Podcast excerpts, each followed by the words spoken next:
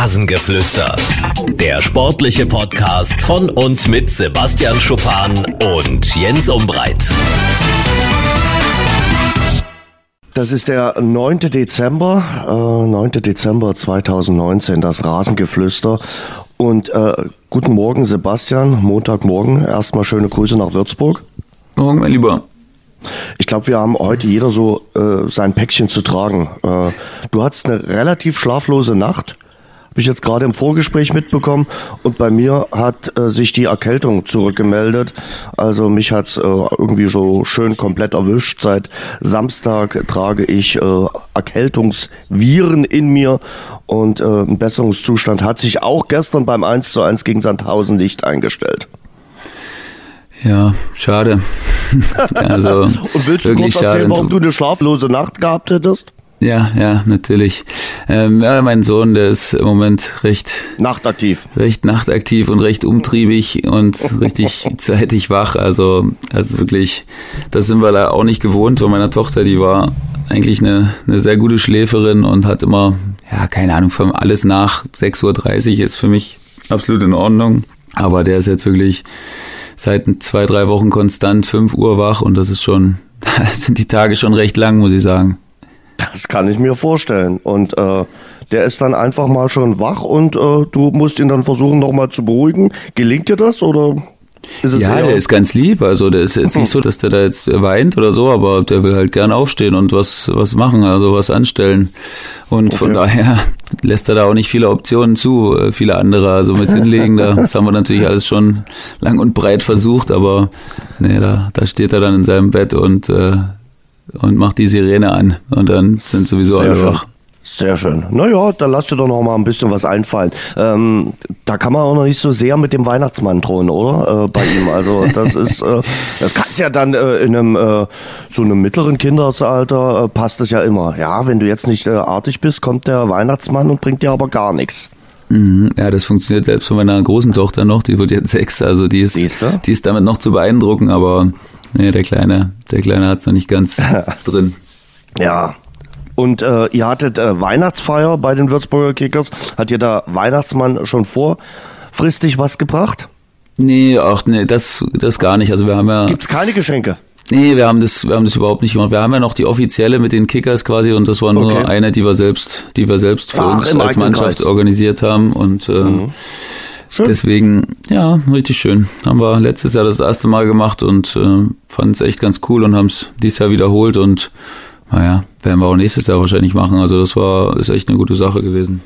Terminlegung hat ja gepasst. Äh, mit drei Punkten äh, im Rücken äh, lässt sich äh, schöner feiern, als wenn man nur unentschieden äh, gespielt hätte oder sogar verloren. Ähm, es war auch das einzige Heimspiel, was wir hatten im Dezember. Ja, also von daher hat man gar nicht, gar keine großartigen anderen Optionen. Ja. Hast du denn jetzt rausbekommen, ob es einen Adventskalender von den Würzburger Kickers gibt? Also Nico, unser äh, Pressesprecher, hat mir ganz fleißig sofort geschrieben und hat gesagt, nee, so einen richtigen haben wir nicht, aber wir haben jetzt Stimmt. so sieben, sieben Türchen, die man, die man öffnet Online, und ne? äh, genau, so ein bisschen. Also es gibt so einen, so einen halben. Einen halben, okay. Oder noch weniger. da, da möchte ich deinen Kindern mal einen halben Adventskalender vorsetzen. So, mit dem 12. Dezember ist das jetzt erstmal vorbei. Jetzt warten wir, bis der Weihnachtsmann kommt. Äh, wir haben uns sehr gefreut. Äh, und zwar nicht über halbe Nachrichten, sondern über volle Nachrichten, die richtig toll waren. Beate hat uns geschrieben, hat ihr zum Tor gratuliert äh, und hat gesagt, dass sie unseren Podcast regelmäßig hört und sich schon auf den Montag freut. Ja, wir freuen uns auch. Ähm, Beate, heute erscheinen wir wieder etwas später. Das hat aber nichts damit zu tun, dass wir heute spät aufzeichnen sondern dass wir heute am Abend noch ein Interview mit Elmar Pauke reinbekommen, dem Darts-Reporter schlechthin in Deutschland. Am Freitag geht's ja los mit der Darts-WM und das wollen wir euch nicht vorenthalten und das gibt's dann äh, auch nachher, das Interview hier im Rasengeflüster heute. Philipp hat uns auch geschrieben und äh, hat gesagt, äh, er findet den Podcast mega authentisch, sehr abwechslungsreich und hört uns seit ein paar Monaten. Auch darüber haben wir uns gefreut. Ja, und äh, Sebastian, ich glaube, wir freuen uns über die Spannung in der Bundesliga, oder? Also, was da nach 14 Spieltagen abgeht, äh, ist wirklich Wahnsinn. Äh, zwischen Platz 1, Mönchengladbach und Platz 7. Ja, es fällt mir immer noch schwer. FC Bayern, Tabellen siebter, sind sieben Punkte äh, und so einen relativ don, doch noch knappen Abstand hat's in den letzten zehn Jahren nie gegeben. Also es ist spannend, es ist dramatisch und die Bundesliga ist wirklich äh, eine gute Liga in diesem Jahr, was die Tabellenspitze betrifft. Sicherlich kann man über die äh, Qualität immer streiten, aber über die Spannung lässt sich nicht streiten. Ja, und ich bin wirklich happy, dass, dass das wirklich nicht nur anscheinend irgendwie eine Eintagsfliege war, die es jetzt so nach sieben, acht Spielen gab, sondern klar, da haben sich auch zwei, drei Mannschaften, so wie Wolfsburg, die haben sich da jetzt so ein bisschen draus verabschiedet und mhm. äh, Hoffenheim konnte auch nicht ganz die Form dann halten, die sie dann zwischendurch hatten, aber der Rest, da bleibt äh, inklusive Freiburg, was nicht hoch genug anzurechnen ist, der bleibt dabei und ähm, klar, Gladbach ist mega konstant, das ist schon echt ein Wahnsinn, wie die das machen. Auch jetzt quasi im direkten Duell, das sind natürlich absolute Big Points. Ja, und dass Bayern da jetzt ausgerechnet Siebter ist, das ist natürlich auch, auch wieder so eine Geschichte. Da hat man gedacht, ja, wer sonst außer Hansi Flick soll das denn jetzt machen? Ähm, und dann zwei Wochen später steht man wieder ein bisschen ratloser da, obwohl ähm, die beiden letzten Spiele ja jetzt eigentlich fast schon die besseren waren noch. Äh, aber die hat man eben nicht gewonnen und ähm, hat sich dann unglückliche Tore gefangen und hat an seiner eigenen Chancenverwertung ähm, zu knabbern gehabt und ja, ist jetzt dementsprechend siebter. Das geht dann eben auch relativ schnell, wenn da so viele Mannschaften dabei sind ähm, und die alle relativ gut punkten. Und ja, jetzt ist Dortmund, die gefühlt dann doch irgendwie eine schlechtere Bilanz hätten, wieder vorbei an den Bayern und äh, ist wieder Dritter. Wahnsinn. Also wie gesagt, also ich bin wirklich ein richtiger Fan davon und ich hoffe, dass uns das noch so lang wie möglich erhalten bleibt. Dass da auch noch so viele Mannschaften dabei sind. Also dass da wahrscheinlich relativ viele um die Meisterschaft sogar mitspielen dieses Jahr. Das ist echt erfreulich ähm, und ich hoffe, wie gesagt, dass es so viele bleiben. Dann lass uns das mal ein bisschen aufdröseln. Fangen wir mal mit den Bayern an. Äh Zuletzt Tabellen siebter nach 14 Spieltagen, Saison 1994-95. Trainer damals Giovanni Trapattoni. Keine Ahnung, was der Kollege Schupan damals gemacht hat, äh, aber vielleicht auch noch nicht so sich intensiv äh, mit dem Fußball äh, beschäftigt. Es ist auf jeden Fall ein Fakt, dass die Bayern vorne zu viele Chancen äh, vergeben. Also mhm. die Statistikabteilung hat gemessen 40 Torschüsse in den letzten zwei Spielen und dabei nur zwei Treffer. Das ist einfach Prädikat mangelhaft, muss man äh, ganz ehrlich äh, feststellen. Und hinten kassieren sie halt so viele Tore wie in den letzten elf Jahren nicht mehr nach 14 äh, Spieltagen. Jetzt könnte man sagen, okay, sieben Punkte Rückstand, was ist das schon? In der letzten Saison waren es viel mehr. Aber da war es eben nur Borussia Dortmund die sie jagen mussten. Äh, ansatzweise dann äh, zur Winterpause auch noch Borussia Mönchengladbach. Die haben sich dann relativ schnell daraus verabschiedet. Aber in diesem Jahr sind es halt viel, viel mehr Mannschaften. Und ich glaube, das macht die Aufgabe umso schwieriger, weil man kann nicht davon ausgehen, dass alle irgendwie eine schlechte Rückrunde äh, spielen oder nur eine durchwachsene Rückrunde. Und da, ich glaube, das macht es so schwieriger. Und Joshua Kimmich hat ja schon gesagt, wer glaubt, dass es so läuft wie in der letzten Saison, der wird sich ganz schön in den Finger schneiden. So einfach wird's nämlich nicht. Ja, also die letzten zwei Spiele waren wirklich unfassbar und eigentlich auch total untypisch für und Bayern, gespielt. dass man, dass man so viele Chancen liegen lässt und auch so, also ich meine, das gegen Leverkusen das Spiel, das war ja eigentlich das war eigentlich ein absoluter Witz, dass Bayern das verliert, weil das hätte ja genauso gut auch 6-2 für Bayern ausgehen können und dann hätte Leverkusen wahrscheinlich nicht mal gejammert am Ende des Tages. Mhm. Aber es ist nun mal so, ich meine, die, die Gegentorbilanz, die haben jetzt im Vergleich zu den anderen Mannschaften nicht irgendwie unfassbar viel mehr Gegentore. Das ist, das ist alles so relativ ähnlich, plus minus drei, vier Tore. Da befinden die sich alle. Äh, geschossene Tore, okay, da, da haben sie keine Probleme. Das ist erstmal klar, da hat nur Leipzig mehr Tore geschossen. Ähm, aber na klar, aus den letzten zwei Spielen ähm, hat jetzt Lewandowski in beiden nicht getroffen obwohl der echt äh, auch gute Chancen hatte. Und klar, äh, der hat natürlich auch schon 16 Mal getroffen, also das äh, sei ihm auch mal vergönnt, dass er da mal zwei, dreimal daneben zielt. Da müssen eben die anderen ein bisschen in die Bresche springen und das, das geschieht eben im Moment nicht. Und ja, wie gesagt, die Spielweise finde ich jetzt eigentlich gar nicht so verkehrt. Also ich glaube schon, dass er, dass er hätten beide Spiele relativ klar gewinnen können, auch gegen Gladbach. Erste Halbzeit, das war ja recht schmeichelhaft, dass Gladbach da mit einem 0-0 in die Pause gegangen ist. Und ähm, ja, am Ende dann natürlich eigentlich noch untypischer für Bayern, dass man dann in der Nachspielzeit sich so ein Tor fängt. Das ist eigentlich äh, eher andersrum der Fall meistens. Und ähm, ja, das ist jetzt natürlich im Moment, spricht natürlich so ein bisschen für die momentane Situation, dass da jetzt, dass wir jetzt auch mal drüber nachdenken, hey Mann, wir sind jetzt gar nicht so stark und so weit vorn wie in den letzten Jahren auch. Dann fängt es eben auch mal an, äh, so eine Entscheidung zu treffen. Und ja, für die Liga ist es toll und die Bayern, die zermartern sich natürlich den Kopf, warum das so ist. Und äh, ja, wegen mir können sie das noch eine Weile so machen. Also das macht die Liga nur noch spannender. Das auf jeden Fall. Also äh, nichts äh, gegen die Bayern, aber äh, ich finde eine Bundesliga, die bis zum 34. Spieltag spannend und dramatisch ist, äh, die gefällt mir viel, viel mehr, als wenn nach dem 22. Spieltag äh, die Bayern die Schale hochhalten. Ähm, ja, du hast Hansi Flick schon so ein bisschen angedeutet.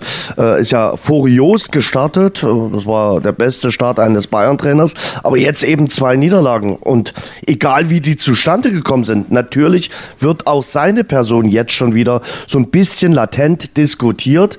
Ähm, er hat ja das Vertrauen bis zur Winterpause bekommen. Glaubst du, die kommen wieder ins Grübeln in der Winterpause oder hängt das dann auch viel von den verbleibenden, vor allem den drei Spielen in der Bundesliga ab?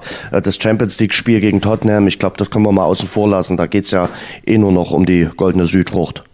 Mhm. Ja, ich denke schon, dass das schon noch mit reinspielt. Ich glaube, dass die Bayern-Bosse die Spiele jetzt schon einzuordnen wissen. Ähm, ich habe jetzt auch viel gelesen, bei so äh, tiefen Taktikanalysen, dass Bayern eben jetzt Probleme hatte, sich an Systeme des Gegners oder an Systemwechsel des Gegners anzupassen. Und ähm, ja, ich meine, wenn ich mir jetzt die blanken Spiele angucke, dann hätten sie ohne Wenn und Aber und das ist erstmal Fakt, beide Spiele gewinnen müssen vielleicht sogar. Und ähm, da kann man dann natürlich nach solchen Gründen suchen und sagen, warum das nicht. Ich glaube, sie haben sich die Chancen erspielt und ähm, sind im Moment halt hinten nicht so wahnsinnig sattelfest, dass sie das so als Anker benutzen können, dass sie sagen, sagen, ey, wenn wir jetzt keins machen, dann kriegen wir wenigstens auch keins und dann verlieren wir schon mal nicht.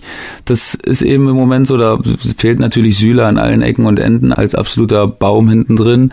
Und ja, da haben sie eben jetzt im Moment äh, mit Martinez und äh, Alaba eine Geschichte, das hat gut funktioniert am Anfang, aber na klar, das äh, ist jetzt nicht absolute Kernkompetenz der beiden äh, und da wird es auch mal Spiele geben, wo sie sich immer noch an Situationen gewöhnen müssen und wo Sachen passieren, äh, die sonst nicht passieren, weil sie eben sonst eher defensive Mittelfeldspieler äh, beziehungsweise Außenverteidiger sind und von daher halte ich das jetzt auch für nicht ganz so unerwartet, dass sie da hin und wieder auch mal Probleme haben in der Abwehr. Ah, aber mal ganz ehrlich, Martinez ist ja jetzt kein Rookie. Der hat ja auch in der Innenverteidigung schon häufiger gespielt. Also äh, und trotzdem passiert ihm da dieses äh, Foul in der mhm. ja, 93. Ja, 94. Ein bisschen, Minute. Ein bisschen viel Risiko, ja, muss ich, muss ja, ich auch sagen. Definitiv. Also ja. für den Zeitpunkt des Spiels und vor allen Dingen ja. glaube ich schon, dass, dass da vielleicht hätte noch jemand eingreifen können, wenn er vielleicht oder wenn er vielleicht hingeht und steht. Aber klar, das sagt sich immer so einfach. Er hat sich dafür entschieden, war sich wahrscheinlich sicher, dass er einen Ball trifft und naja, ist halt so, Fußball. Sekundenbruchteile, äh, wo du entscheidest und äh, du kannst dir in dem Moment so sicher sein und dann macht der Gegner was Unerwartetes und dann, dann haust die ihn da weg und ja, gab es natürlich auch nicht zu diskutieren über die Entscheidung. Im Gegensatz zu anderen Spielen. Was meinst hätte, du? Ja, ich denke vor allen Dingen an das, das Dresdner Spiel, muss ich ehrlich sagen. Ich weiß immer noch nicht, ob, ob, ob ich denke, dass das ein Elfmeter ist. Ach gut, äh, oh, ich habe mich mit dem äh, Videoassistenten mittlerweile abgegeben. Also wie gesagt, äh, wenn ich einen Wunsch zu Weihnachten hätte, mein größter Wunsch wäre, schafft den Kölner Keller ab. Aber das habe ich schon häufiger gesagt. Also äh, und und wenn sie den Kölner Keller abschaffen, dann äh, hat ja Dynamo Dresden noch äh, das Spiel gegen Wien Wiesbaden dann nicht gewonnen. Aber ganz ehrlich, ich reg mich nicht mehr auf. Also wirklich, was mir das an grauen Haaren bringt auf meinem kahlen Kopf, das kannst du dir gar nicht vorstellen. Aber das ist ein anderes Thema. Lass uns über die zweite Liga später reden. Ja. Äh, Hasan Salihamidzic hat äh, gesagt, äh, Borussia Mönchengladbach ist jetzt die Benchmark. Na klar, die sind auch Tabellenführer. Aber viele, du sicherlich auch, sehen RB Leipzig als noch stärker an. Ja, auf jeden Fall. Also ich sehe Leipzig auch auf also Strecke. Also ist Gladbach nur eine Eintagsfliege? Nee, nicht eine Eintagsfliege. Also ich bin völlig überrascht trotzdem, wie konstant sie das auch machen und wie überzeugend sie vor allen Dingen zu Hause auftreten und natürlich dann auch auswärts, weil nach 14 Spieltagen bist du nicht oben, nur weil du zu Hause äh, alles gewinnst und auswärts immer, immer verkackst. Also von daher haben sie schon eine gute Konstanz, aber RB Leipzig ist schon, also das ist schon so ein Zug, der gefühlt nicht aufzuhalten ist, ne, äh, im Moment, weil boah, ja, wir reden wahrscheinlich noch ganz anders über Timo Werner, wenn Lewandowski nicht schon 16 Tore gemacht hätte. Ähm, mhm. Dass der jetzt mittlerweile 15 hat, das ist, ja, das läuft so, so gefühlt ein bisschen unterm Radar. Aber das ist schon Wahnsinn, was der abliefert. Also wer das Spiel da gesehen hat, ich glaube, er hatte sich vor dem Spiel so ein bisschen verletzt. Und ähm, da gab es überhaupt eine bange Minute, ob er überhaupt spielen könnte. Und dann geht er da wieder raus und äh, marschiert da in in einer Wahnsinnsgeschwindigkeit äh, übers Feld und hat im Moment auch so diese Leichtfüßigkeit, also es sieht gefühlt so aus, als als wenn er einfach schneller als als jeder andere ist, egal wer da kommt und äh, dann trifft er auch noch die richtigen Entscheidungen vom Tor. Also gegen RB Leipzig zu spielen ist im Moment kein kein Zuckerschlecken, weil es geht alles wahnsinnig schnell und äh, das ist ein Selbstverständnis geworden mittlerweile. Äh, man hatte ja zwischendurch mal Angst, da gab es auch bei der Chancenverwertung so ein deutliches, deutliches Manko, aber zwischendurch jetzt so die letzten sechs, sieben Spiele, das ist ja, ja, da fallen ja mindestens drei, vier Tore auf, auf Leipziger Seite jedes Spiel und das ist dann schon, das ist dann schwer zu verlieren, wenn du so viele Tore machst, da sind wir auch mal ehrlich, ne? da musst du erstmal jemanden finden, der gegen Leipzig selbst drei, vier Tore schießt, von daher ist es schwer. Mhm. Julian Nagelsmann hat ja im Herbst mal gesagt, man sei noch keine Spitzenmannschaft. Mhm. Muss er sich jetzt revidieren oder hat er das einfach nur gesagt, um sein Team ja, zu motivieren und zu, anzustacheln? Ja, das glaube ich schon. Ich denke, dass es für RB Leipzig auch immer noch einfacher ist, so ein bisschen aus der Underdog-Rolle um die Meisterschaft zu spielen, als wenn man das jetzt äh, schon so offensiv äh, nach außen trägt. Und ich glaube, dass das eine smarte Entscheidung ist, weil warum soll man sich jetzt gerade schon den Druck geben? Ich meine, der wird jetzt irgendwann in den nächsten Jahren sowieso kommen, dass Leipzig dann auch von sich selbst den Anspruch hat, da ähm, bei Bayern und Dortmund äh, reinzugrätschen und selbst auch mal eine Meisterschaft nach Leipzig zu holen. So von daher glaube ich, das kommt noch früh genug. Da kann man jetzt noch so ein bisschen aus der Underdog-Rolle kommen. Hm. Bei den finanziellen Mitteln sicherlich kein Wunder, aber man muss natürlich auch sagen, sie setzen die finanziellen Mittel auch gut ein, äh, die sie da aus Österreich zur Verfügung gestellt bekommen haben. Ähm, und dann äh, der SC Freiburg, oder? Der überrascht uns äh, immer wieder äh, und bleibt dort vorne drin. Christian Streich hat gesagt, Mensch, schön auch mal nach 14 Spieltagen vor den Bayern zu stehen. Aber das ist ja eine Konstanz, die sie dort im Breisgau jetzt äh, mittlerweile haben. Und äh, ich glaube, äh, der SC Freiburg ist durchaus dazu in der Lage, ein Wörtchen mitzusprechen bei der Vergabe dann der Europacup-Plätze. Ja, das ist wirklich so ein, also für mich ist das ein, so ein richtig, so ein richtiges Phänomen, was ich einfach nur richtig spannend und interessant finde, weil im Endeffekt ist es ja so fast dieselbe Mannschaft, die auch letztes Jahr gespielt hat und was einfach, ich habe es jetzt schon oft gesagt, was so ein Saisonstart ausmachen kann. Und na klar kann man dann vor der Saison sagen, boah, der Spielplan ist aber cool. Also am Anfang spielen wir dagegen nur gegen Mannschaften, wo echt was gehen kann und wo, wo man von sich selbst auch erwartet, dass man da ein paar Punkte holt, weil das ja hauptsächlich äh, Konkurrenten um den Nichtabstieg waren. Und äh, wenn du dann aber da so durchmarschierst wie Freiburg, dann macht das natürlich was mit dir und das macht was mit dem Selbstbewusstsein und vor allen Dingen so mit dem Selbstverständnis der ganzen Mannschaft. Die hat natürlich gemerkt, ey, wir haben jetzt so viele Punkte und dann kamen die Spiele gegen Leipzig, gegen Dortmund. Jetzt hat man Wolfsburg zu Hause geschlagen. Ähm, die merken, ey, so viel besser sind die nicht als wir und das ist, das ist ein geiles Gefühl und im Moment haben sie ja nun wirklich mal gar nichts mehr zu verlieren. Also wer erwartet denn, selbst wer erwartet denn jetzt immer noch von Freiburg, dass sie noch in zehn Spielen da oben sind? Und das tut der Mannschaft, glaube ich, unglaublich gut. Ich denke, den Abstieg oder die Abstiegsangst können sie, können sie abhaken mit 25 äh, Punkten jetzt. Das wird dieses Jahr kein Thema sein und ich glaube, das ist einfach. Das ist auch eine mutige Vorhersage, mein Lieber. Das unglaublich, da wagt sich aber weit raus. Unglaublich erleichternd ist das, glaube ich, auch für die ganze Mannschaft, weil wenn du immer jedes Jahr ähm, bis zum Ende um den möglichen Abstieg spielst, dann zerrt das natürlich auch an den Nerven und ähm, das, das dieses Jahr nicht zu haben und einfach vielleicht mal was ganz anderes zu erreichen, das ist, glaube ich, echt interessant und das pusht die Jungs echt zu ungeahnten Höhen. Auf jeden Fall. Ähm, wenn man bei den Enttäuschungen ist äh, und mal schon im Mittelfeld anfängt, äh, dann ist für mich, auch wenn sie aus einem 0-2 noch einen 2-2 gemacht haben, auch Eintracht Frankfurt äh, momentan jetzt sicherlich kein Glanzlicht. Also Tabellenelfter sogar hinter Union Berlin, 18 Punkte. Die können den Abgang ihrer Büffelherde, ihrer drei äh, Spieler, die sie da im Sommer verloren haben, die alle drei momentan nicht viel reißen bei ihren neuen Vereinen, äh, wirklich nicht so wirklich äh, kompensieren. Es gibt ein paar Highlights, die sie immer mal wieder raussauen. Erinnere dich an den Sieg bei Arsenal London, erinnere dich an das klare 5 zu 1 gegen den FC Bayern.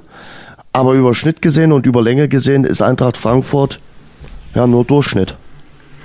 Ja, ich meine, dass sie das nicht adäquat ersetzen können, das, das war uns ja eigentlich klar, oder? Da müssen wir ja jetzt nicht groß so tun, als wenn da jetzt gleichmäßiges Material ge geholt wurde und dass man da jetzt denken könnte, dass das genau so weitergeht. Ich meine, sie haben natürlich immer noch mit der Doppelbelastung zu kämpfen. Die müssen sie, da kann man jetzt natürlich andererseits sagen, das kennen sie jetzt schon seit zwei Jahren und das müssen sie jetzt vielleicht irgendwie hinbekommen, ja, kann man sagen.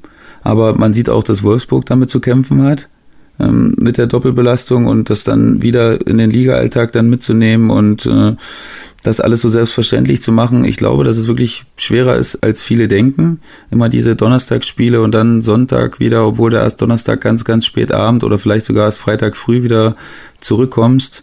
Und ähm, ja, dann Woche für Woche immer wieder die absolute Höchstleistung abzuliefern bei so vielen Spielen. Ich denke, das ist nicht selbstverständlich und das sehe ich so ein bisschen als Hauptgrund mit an, weil die Spiele von Frankfurt sind ja trotzdem immer eng. Ne? Also das ist auch von der Spielweise her, gucke ich mir Eintracht Frankfurt immer noch sehr, sehr gern an. Ich finde es trotzdem immer noch erfrischend, wie sie es machen und äh, ja, wenn ich mir jetzt so einen Hinteregger angucke, der hat jetzt auch schon in 13 Spielen fünf Tore, oder ja, 14 oder 13, ich weiß nicht, ob er eins vielleicht nicht mitgespielt hat, ich glaube, ich hatte gelesen in 13. Das ist natürlich geil, äh, wie die das interpretieren, ihr System auch. Und ähm, ja, es fehlen natürlich ein paar Punkte. Also mit drei, vier Punkten mehr wird die Situation schon wieder ganz anders aussehen und ähm, den laufen sie so ein bisschen hinterher, leider. Auch jetzt wieder am Freitag das Spiel, das habe ich mir im Ganzen angeschaut. Ja, Hertha war dann schon in gewisser Weise abgezockt und äh, aber am Ende natürlich hoch verdient, dass Frankfurt da noch mindestens einen Punkt geholt hat. Ich glaube, wenn sie es verloren hätten, da wären sie echt, das wäre echt mega enttäuschend gewesen. Und die rote Lampe, die brennt jetzt in Köln. Ja, äh, zu Recht. Markus Gies, ja, wahrscheinlich. Markus Gistol, der Trainerwechsel, schon verpufft. Äh, seine Bilanz aus drei Spielen, zwei Niederlagen, ein Unentschieden. Mager, würde ich mal sagen. Sehr mager. Also ich kann da auch nicht so viele äh, gute Worte einfach verlieren darüber, weil das wirklich. Man nimmt doch kein Blatt vom Mund. Nee, nehme ich nicht. Das ist einfach zu dünn im Moment. Also das, da muss man gar nicht groß drum rumreden. Ich meine, Union ist dieses Jahr wirklich sehr, sehr stabil und ich glaube überraschend stabil und weiß einfach, die haben jetzt rausgefunden, ey, was brauchen wir, um in der Bundesliga Punkte zu holen? Auf jeden Fall eine eklige Spielweise, eine unangenehme Spielweise und ähm, einfach wenig Fehler machen und äh, ihre DNA so auf den Platz bringen, das, was er auch in der zweiten Liga stark gemacht hat. Ähm, wuchtig spielen, sehr, sehr körperliche Mannschaft, wie ich finde. Sehr, sehr körperlich, sehr, sehr unangenehm für viele Gegner. Und in Berlin, das weiß ja nur jeder, der da auch schon mal war, da muss man nicht mal, da muss man nicht mal unten auf dem Platz gestanden haben, aber der schon mal im Stadion war. Und ich habe hier schon oft drüber gesprochen, das ist echt unangenehm da zu spielen, weil die immer Gas geben, die Fans, ne? Egal wie das läuft, egal was die, was die da auch mal für eine Grütze spielen, da gibt's immer Vollgas von den Rängen und ja, das ist einfach, glaube ich, auch für die Spieler cool zu wissen, dass selbst wenn du mal einen schlechten Tag hast, die, die geben absolut Vollgas. Und ich glaube, dass das echt so ein Fund ist, mit dem die gut wuchern können. Und ja, die haben es eben gut geschafft, ihren Spielstil in eine Liga höher mitzunehmen und das den Gegnern auch so ein bisschen aufzuzwingen. Hm durchschnittliche Jetzt wollte ich eigentlich über Köln sprechen, ne? Und habe aber viel mehr über aber Union die, gesprochen. Ja, ja, aber ja, das wundert mich auch nicht. Die durchschnittliche Körpergröße von Union Berlin ist 1,88 Meter. Ja, Wucht kann manchmal was ausstrahlen und äh, mit großen Spielern, das hilft dir manchmal weiter. Zurück zum ersten FC Köln, ja, Herr sorry. Schuppan. Ist der Trainerwechsel von äh, Markus Gisdol verpufft? Ja, voll. Klar. Also ich meine, was, was will man da jetzt, was soll ich da jetzt gegen argumentieren?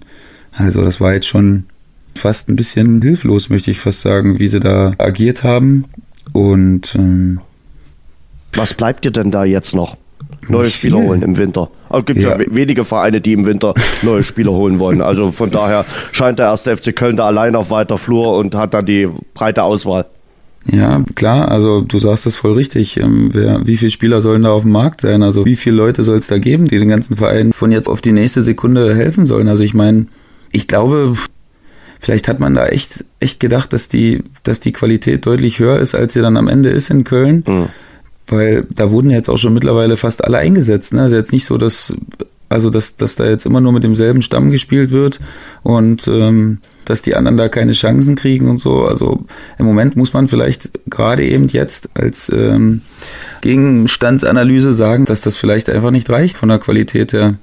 Und dass jetzt sogar Paderborn überraschend vorbeigezogen ist, das ist natürlich nochmal so ein, so ein schöner, schöner Tritt in die Eier am Ende des Spieltags wo ja vielleicht jetzt aber auch nochmal so ein Signal sein kann, so, ey, wir sind jetzt letzter, also da, wir müssen jetzt die, den Hintern hochkriegen und wir müssen jetzt irgendwie punkten, sei es, dass wir unsere Spielweise komplett umstellen und erstmal, ja, ich meine, Düsseldorf hat letztes Jahr, da hat auch am 14. Spieltag oder am 13. noch keiner gedacht, dass Düsseldorf am Ende so, so äh, sicher und souverän die Klasse halten wird, aber irgendwann musst du eben anfangen und ja, besser morgen als erst übermorgen. Also das ist, es ist wirklich alarmierend, was, wie wenig ich daran glaube, dass, dass sowas wie bei Düsseldorf jetzt bei Köln passieren könnte. Da würde ich sogar jetzt aktuell eher sagen, Paderborn holt jetzt noch ein paar Punkte äh, als Köln, muss ich ehrlich sagen. Ich habe so ein bisschen den Glauben an die Gruppe verloren.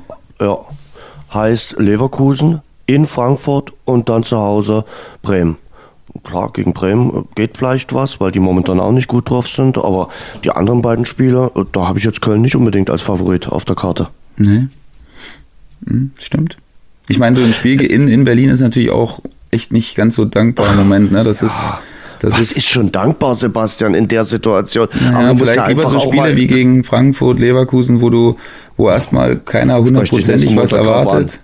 Ja, werden wir sehen. Also ja. manchmal, manchmal tut man sich leichter, auch auf dem Platz, wenn man das Gefühl hat, man erwartet um einen herum selbst nicht so viel von dem Spiel. Da kann man manchmal ein bisschen gelöst davon ähm, auftreten. Aber so eine Spiele wie in Berlin, wo dann jeder natürlich in Köln sagt, ja okay, wenn wir da jetzt nichts holen, dann, äh, dann wird's schwer und äh, dann kommst du auch ohne was wieder.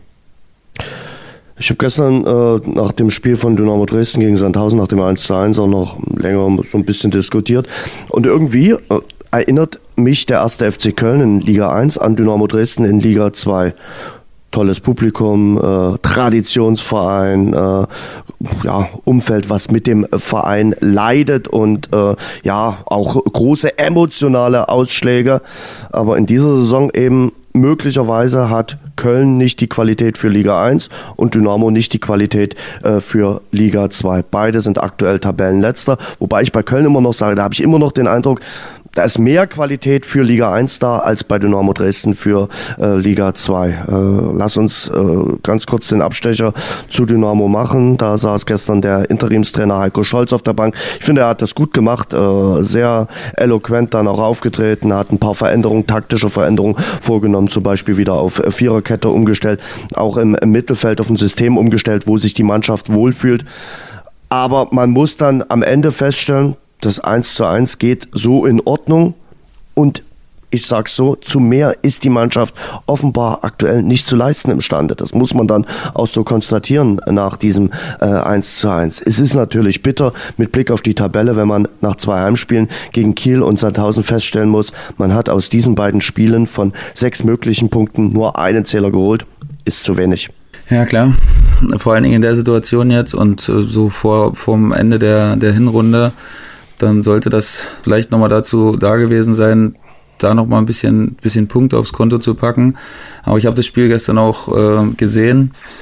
Ja, ist natürlich eigentlich ganz gut angelaufen, so wie man sich das vielleicht auch so ein bisschen vorgestellt ja. hat, versucht mit Wucht zu kommen und äh, Spieler vor allen Dingen zu bringen, ja, Spieler vor allen Dingen äh, zu bringen, die die Emotionen auf den Platz bringen und die ähm, ja, die so das Publikum halt ein bisschen mitnehmen ähm, und deswegen wahrscheinlich auch Klingenburg dann auf ungewohnter Außenposition links oder so, ja, so halb links.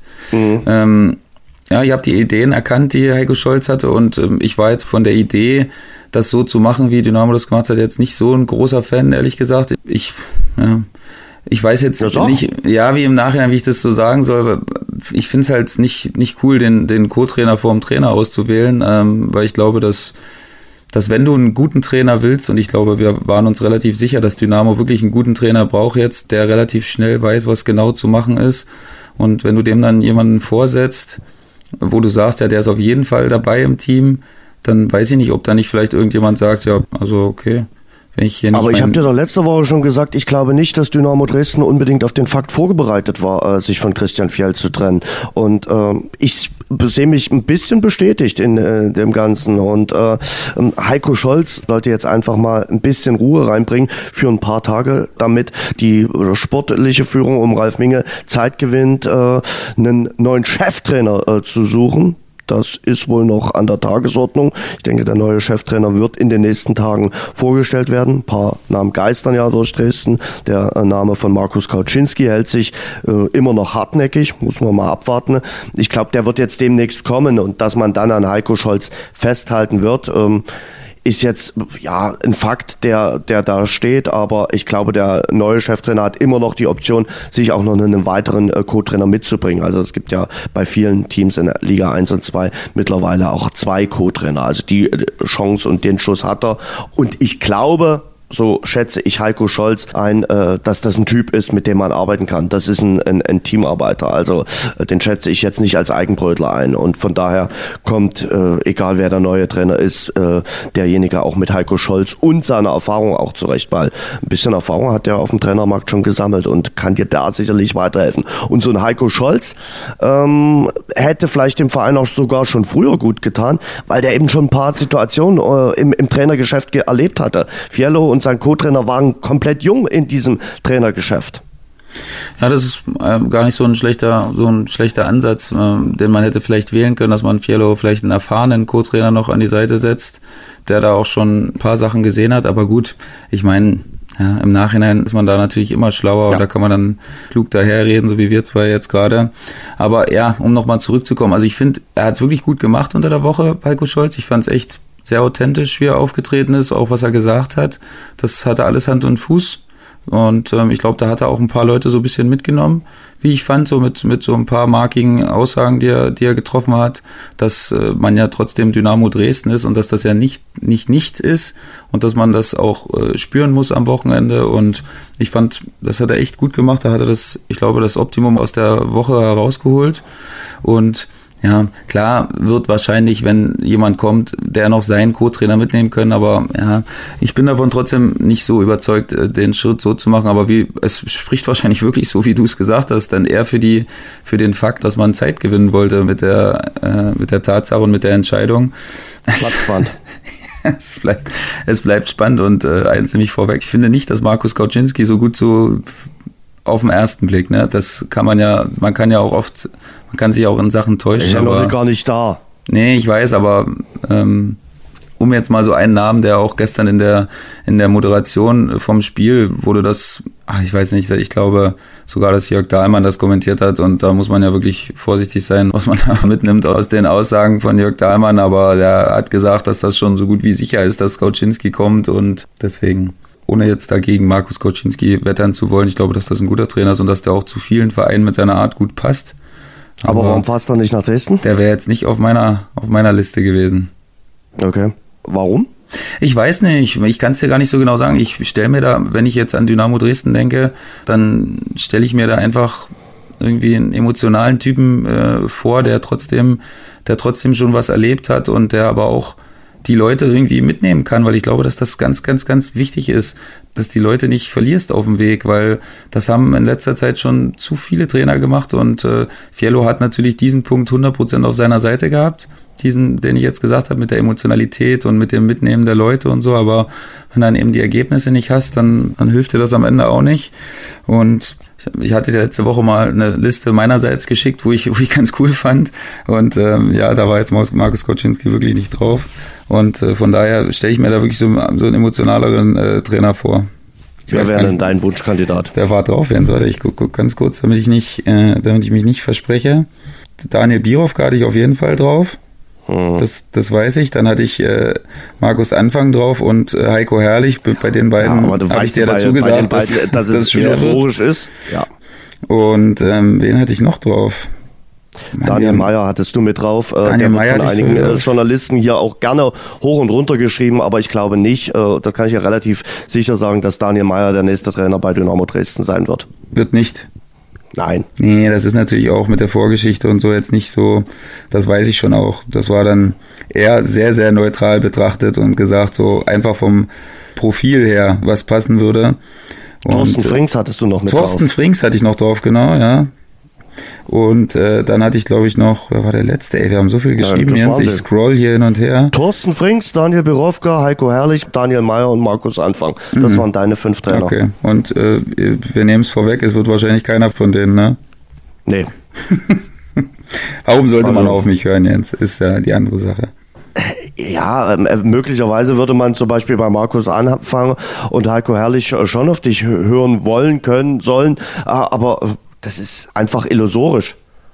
Also ja, äh, ich glaube nicht, dass die äh, unbedingt Dynamo Dresden gerade den Tabellenletzten der zweiten Bundesliga auf ihrem Radar haben. Warten wir mal ab. Vielleicht gibt es ja noch eine Überraschung. Eine Überraschung ist auch, dass der Hamburger SV momentan so strauchelt, oder? Also mhm. verlieren da in Osnabrück, zu Hause jetzt gegen Heidenheim. Ähm, die Bilanz der letzten zehn Spiele lautet drei Siege, vier Unentschieden, drei Niederlagen. Ist das jetzt eine Mini-Delle oder ist das schon die kleine Schwester einer Krise? Ja, sagen wir mal so, ich sage so ein Spiel in, wie in Osnabrück, das kann schon mal passieren. Das wird auch nicht das letzte Mal gewesen sein, dass man da auswärts äh, bei so einer Mannschaft, die, die relativ heimstark ist und äh, ja, wo viele Emotionen im Spiel sind, dass man da auch mal ein Spiel verlieren kann, das halte ich für okay. Aber ja, bis jetzt waren sie zumindest immer so, dass sie ihre Heimspiele weiter gewonnen haben und da nicht viel anbrennen lassen haben. Und das haben sie jetzt in dem Fall äh, nicht gemacht und ähm, ja, jetzt kann man über verdient und unverdient äh, reden. Am Ende, das äh, war jetzt natürlich klar, dass Heidenheim sich da recht eingeigelt hat und äh, relativ destruktiv gespielt hat, aber das wird ja wohl auch nicht dann die letzte Mannschaft gewesen sein, die da so auftreten wird. Und von daher, ja, kann so ein 1-0 zu Hause ja, ich sag nicht, das darf nicht passieren. Das, das ist nun mal so im Fußball. Du verlierst auch mal Spiele, wo du drückend überlegen bist, das Ding nicht reinkriegst und am Ende kommen die dann ein, zwei Mal vor die, vor die Hütte und äh, da ist eben auch mal ein Ball drin. Das ist natürlich echt schade, aber ich meine, die Hamburger, die haben immer noch Glück dass die anderen auch nicht liefern. Also bis auf Bielefeld ähm, sind die anderen auch fürchterlich äh, unkonstant und ähm, machen da jetzt auch nicht so einen wahnsinnigen Druck, dass man da jetzt vor Angst äh, erstarren müsste. Und von daher glaube ich, dass es natürlich schon gerade eine Phase ist, wo nicht genügend Punkte geholt werden, aber dass im Großen und Ganzen, äh, dass man immer noch in einer guten Position ist und äh, die auch halten wird, meiner Meinung nach vier Punkte hinter Arminia Bielefeld. Arminia Bielefeld ist jetzt bereits Herbstmeister. Mhm. Äh, der Titel ist der Mannschaft von Uwe Neuhaus nicht mehr zu nehmen. Und wir hatten es ja letzte Woche schon so gesagt, äh, wenn man mal nicht so richtig überzeugend spielt, dann holt man wenigstens mit dem Schlusspfiff quasi noch einen Unentschieden, 2 zu 2 gegen Karlsruhe. Am Ende mhm. dann doch noch eher ein gewonnener Punkt gegen den KSC. Ähm, und Bielefeld liefert weiter, auch wenn es jetzt nur ein Unentschieden war. Ja, also das ist wirklich ein absolutes Phänomen im Moment oder in diesem in dieser Hinserie, dass das Bielefeld echt, wenn sie es mal, wenn sie es mal wirklich nicht so gut machen und mal Probleme haben und Karlsruhe ist ja jetzt wirklich auch eine sehr unangenehme Mannschaft, wenn die wollen, wenn die sich im im 4-4-2 dann hinstellen und äh, sagen, spielt uns erstmal aus, dann ist es auch wirklich schwer, muss man echt sagen. Ist, äh, da das können sie wie wie kaum eine andere Mannschaft sich aufs Verteidigen beschränken und dann auch nicht unruhig werden, wenn sie mal eine halbe Stunde komplett hinten drin stehen. Und ähm, ja, äh, dann haben sie eigentlich schon Glück, Bielefeld mit dem Elfmeter. Das war für mich ein absoluter Witz. Also da musst du, da musst du zehn Elfmeter im Spiel geben, wenn du sowas pfeifst und dir das dann im Keller nochmal anguckst und dann immer noch sagst, dass es Elfer ist. Also da bin ich bald nicht mehr geworden, obwohl ich natürlich eine absolute Sympathie für, für die Arminia hege. Ähm, das hat mich dann so als Fußballromantiker einfach aufgeregt, weil das ist einfach ein absoluter Schmarrn gewesen, so ein Elfer zu pfeifen. Und ja, wie gesagt, das spricht dann trotzdem für, für Arminia, dass man selbst nach so einem Tor unglücklich, was man in der Nachspielzeit durch einen individuellen Fehler äh, bekommt, was natürlich ja, der Zeitpunkt äh, recht unschön war, aber passiert nun mal und dass man dann nochmal so zurückkommt mit so einem Strahl nochmal vom, vom Edmundson, also das spricht schon für die breite Brust der Arminia und äh, das spricht dafür, dass, dass man mit denen bis zum Schluss rechnen muss. Und mal ein Kompliment noch an eine andere Mannschaft, der Aufsteiger schlechthin in Liga 2, der VfL Osnabrück. Mhm. Platz 5. Sechs Siege, äh, 23 Punkte. 4 zu 2 in Kiel zu gewinnen, musste auch erstmal hinlegen. Die machen wirklich äh, eine richtig gute äh, Arbeit dort an der Bremer Brücke. Also so auch so ein bisschen nicht unterm Radar, man bekommt das ja schon mit, aber so, mhm. ja, zwischendurch mal eine kleine Krise gehabt, aber ruhig geblieben, 0,0 irgendwie in Hektik verfallen und jetzt wieder echt konstant gepunktet in den letzten Wochen und ja, wie schnell das dann in der zweiten Liga geht, wenn ich sage, dass kaum eine Mannschaft äh, konstant ist. Wenn du dann mal konstant drei, vier, fünf Spiele hintereinander punktest, dann bist du auch wieder oben mit dran und das sind ja wirklich in der Tat nur drei Punkte. Klar, Stuttgart kann heute Abend nochmal wegziehen, dann wären es wieder sechs jetzt äh, auf den Relegationsplatz. Ähm, aber das ist ja eh utopisch aus Osnabrücker Sicht. So von daher glaube ich, sind die froh über jeden Punkt, äh, den sie näher zum 40. kommen. Und ähm, wenn man denn überhaupt 40 braucht, aktuell, ja, ja doch, da wäre man schon auf der sicheren Seite. Ja, also ich glaube, 40 Punkte sollte man versuchen einzuhamstern, äh, damit man sicher ist. Erinnere dich, äh, vor zwei Jahren haben äh, ja, äh, 40 Punkte mal wieder nicht ausgereicht. Da glaube ich, brauchte Dynamo sogar 41 Punkte, um mhm. sich dann äh, noch so zu retten. Also äh, ja, ich glaube, mit den 40 Punkten ist man dann, ja, aber so Überschnitt gesehen auf der sicheren Seite. Liga 3, äh, Duisburg hat gewonnen. Mhm. hat äh, die Worte von Thorsten Dieberknecht, der gesagt hat, wir müssen jetzt auch mal wieder liefern, äh, in die Tat umgesetzt. 3 zu 2 gegen die U23 vom FC Bayern. Ähm, und damit sind es auf Platz 3 äh, jetzt schon wieder fünf Punkte Abstand. Ähm, bei der ausgeglichenen äh, dritten Liga ist Duisburg ja, kurz vor der äh, vor dem Hinrundenabschluss das beste Team? Mhm, für mich ja. Für mich ist Duisburg das beste Team auch. Ähm, wie gesagt, da haben wir ja auch schon in den Wochen davor drüber gesprochen, dass sie eben auch mal viele Spiele gewinnen, wo sie auch mal nicht so gut sind und relativ eiskalt sind. Ich meine, klar, die haben Stoppelkamp, der ist natürlich der Unterschiedsspieler ähm, der Hinrunde.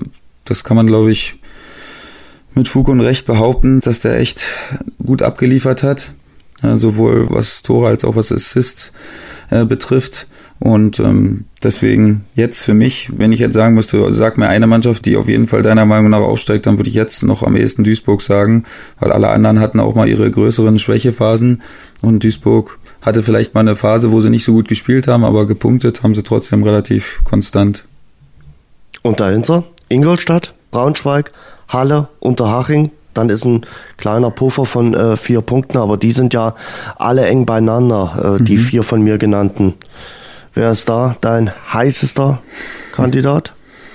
Bei mir ist es so ein bisschen Ingolstadt. Vor allen Dingen, weil die eben auch ein paar erfahrene Spieler, Stichwort Kapitän Kutschke, mit drin haben und weil die ihr Tief möglicherweise schon überwunden haben. Mhm. Ja, würde ich jetzt keine Mannschaft so richtig rausheben wollen, ehrlich gesagt. Alle haben, alle haben so einen Zickzackkurs gefahren, was, was auch die Form angeht, ähm, hatten, hatten größere Phasen, wo sie mal echt eine Weile ungeschlagen waren, aber dann auch mal wieder fünf, sechs Spiele, wo sie wenig geholt haben. Da würde ich jetzt nicht beruhigt schlafen können, wenn ich da jetzt einer eine Mannschaft rausheben würde. Ich glaube, das wird echt auch ein. Das kannst ein du doch sowieso nicht. Dein Sohn nee. macht dich doch eh früh wach. das stimmt.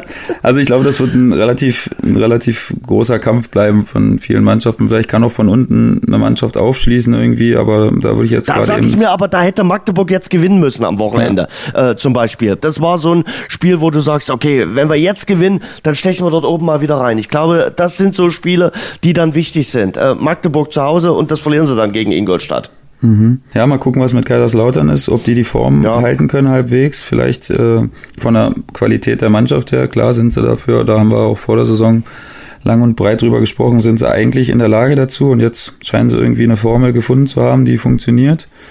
Ähm, vielleicht ja, schaffen die es noch, Magdeburg, klar.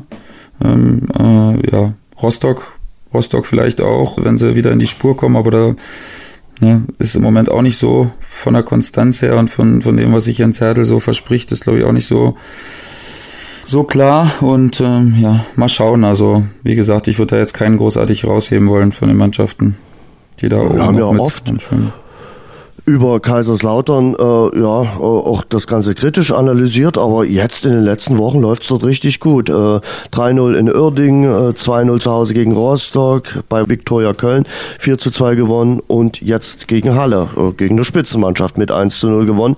Wer war die letzte Mannschaft, die gegen Kaiserslautern gewonnen hat? Wir? Ja. Das 3 zu 2 am 2. November. Also von daher muss man schon sagen, dass äh, dort jetzt so langsam der Trainerwechsel zum Tragen kommt, oder? Mhm. Ja, klar, da wurden dann wurden anscheinend Anpassungen gemacht, die, die jetzt irgendwie greifen und äh, manchmal ist es ja so, dass es ein bisschen länger dauert, bis Vorstellungen vom, vom Trainer dann irgendwie umgesetzt werden. Und äh, klar, vier Siege hintereinander in der dritten Liga sind, sind nicht so leicht. Also das ist Woche für Woche immer ein, äh, ein Abnutzungskampf, der da stattfindet. Und ähm, wenn du das dann schaffst, vier Spiele hintereinander zu gewinnen, klar, dann dann entfernst du dich natürlich erstmal auch von den unteren Plätzen, wo Kaiserslautern ja da auch zwischendurch mal war und rückst ein bisschen ran und mal gucken. Jetzt spielen sie gegen Bayern 2. Da geht natürlich theoretisch auch was. Also ist klar. Und dann nochmal gegen Unterhaching. Ähm, ja, wenn man da jetzt nochmal vielleicht vier Punkte holt oder so, vielleicht sogar sechs, klar, ist nicht unmöglich bei der Phase, die sie im Moment haben, dann ist man sicherlich auf Tuchfühlung, was die oberen Plätze angeht und dann musst du gut rausstarten aus dem, aus dem Winter. Dann äh, würde ich ganz gerne mit dir nochmal das Thema Video äh, Assistant Referee ansprechen. Äh, ich weiß nicht, ob du es letzte Woche mitbekommen hast. Alexander Schäferin, das ist der UEFA-Boss, hat sich äh, zu Wort gemeldet und hat jetzt äh, vorgeschlagen, eine Toleranz bei den Abseitsentscheidungen einzuführen, und zwar von 20 Zentimetern. Also er sagt, äh, man werde das Ganze mit den Schiedsrichterabteilungen äh, diskutieren, aber die Abseitsentscheidungen würden nicht einheitlich getroffen werden. Dann frage ich mich, ja, eine Toleranz von 20 Zentimetern. Wer legt das fest? Sind dann 21 Zentimeter schon zu viel? Macht man 14 Zentimeter? Der eine sagt, nö, ich mache nur 15 Zentimeter. Was ist denn das für ein Rotz? Also da, da sträuben sich mir schon wieder die Haare zu Berge wenn ich sowas lese. Und zweiter Fakt von ihm, er hat äh, mit den äh, Top-Trainern äh, zusammengesessen, also mit Zidane oder Klopp und allen wichtigen Coaches dieser Welt. Den hat man äh, Handspiele vorgestellt, äh, diverse Handspiele aus den europäischen Ligen. Und die Hälfte der Top-Trainer hat gesagt, ist ein Handspiel. Die andere Hälfte hat gesagt, ist kein Handspiel. Also dann hat er festgestellt, ja, wir haben da offenbar noch keine klare äh, Linie und noch keine klare Regel gefunden. Das wundert mich jetzt aber auch nicht. Ja, also absolute Schnapsidee. Ich weiß nicht, in was für einer Laune der die, der die Idee äh, beschlossen hat. Ähm, das ist absolut nicht förderlich auch für das, für das ganze Problem, was im Moment ist. Ich glaube, man hat besprochen, dass man das auch im Stadion zeigen wollte. Das, da bin ich ein Fan davon das Bild äh, im Stadion zu zeigen und vielleicht sogar die Ansage vom Schiri dann äh, über die Mikrofone laufen zu lassen. Das, glaube ich, bringt alles ein bisschen mehr Klarheit in die ganze Situation. Und ähm, ja, von dem Abseits, äh, von dieser Toleranzgrenze war da halt überhaupt nichts von. Wenn wir diese Technik haben, dann sollte man sie dann doch auch benutzen, wenn man diese kalibrierte Linie hat. Und wenn es dann Abseits ist, dann ist es eben Abseits, auch wenn es jetzt natürlich in den Wochen zuvor echt ein paar, ein paar Szenen gab, wo es, wo wir wirklich darüber reden, ähm, ist das dann jetzt ein Vorteil, wenn er da mit dem Ellbogen äh, hinten raussteht ähm, oder nicht. Aber ja, ich glaube, da man das äh, beschlossen hat, äh, den Video Assistant Referee einzusetzen, da muss man dann auch mit der Technik äh, zusammenarbeiten und da jetzt nicht sagen, wir lassen da jetzt irgendeine Toleranz, weil das bringt ja nur wieder mehr Unsicherheit rein. Und ähm, ja, also alles in allem werden wir, glaube ich, noch in zehn Jahren darüber reden, ob das sinnvoll oder nicht sinnvoll ist, habe ich das Gefühl. Wahrscheinlich. Ich nicht, dass es sich äh, großartig bessern wird. Aber äh, da muss ich ganz ehrlich sagen, da hat die dritte Liga echt, echt ein Privileg, dass die keinen Videoschiedsrichter hat und dass ich das mal sagen werde.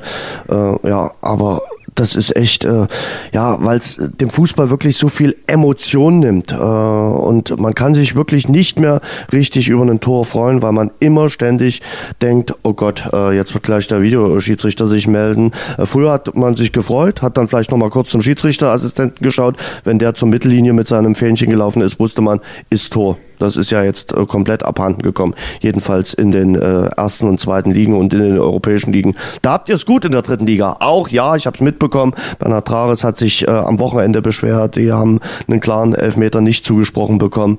Das passiert dann sicherlich mal. Äh, und äh, da würde es dann sicherlich auch Diskussionen geben.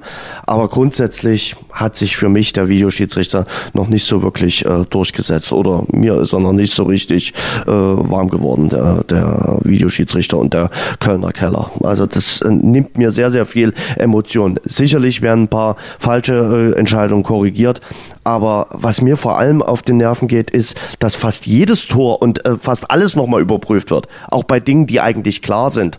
Ja, das finde ich auch, also das finde ich mittlerweile wirklich, da sind wir jetzt an einem Punkt angelangt, das war auch am Anfang nicht so dass ja. man da jetzt wirklich jedes Haar in der Suppe sucht und irgendwo in der ganzen Aktion jetzt, da sind wir jetzt schon fast eine gefühlt eine Minute vorm Tor, wo wir dann nochmal nachschauen, ob wir nicht irgendwo genau. einen Fipsel finden, wo wir noch, wo wir noch einhaken können. So ein Blödsinn, also wirklich.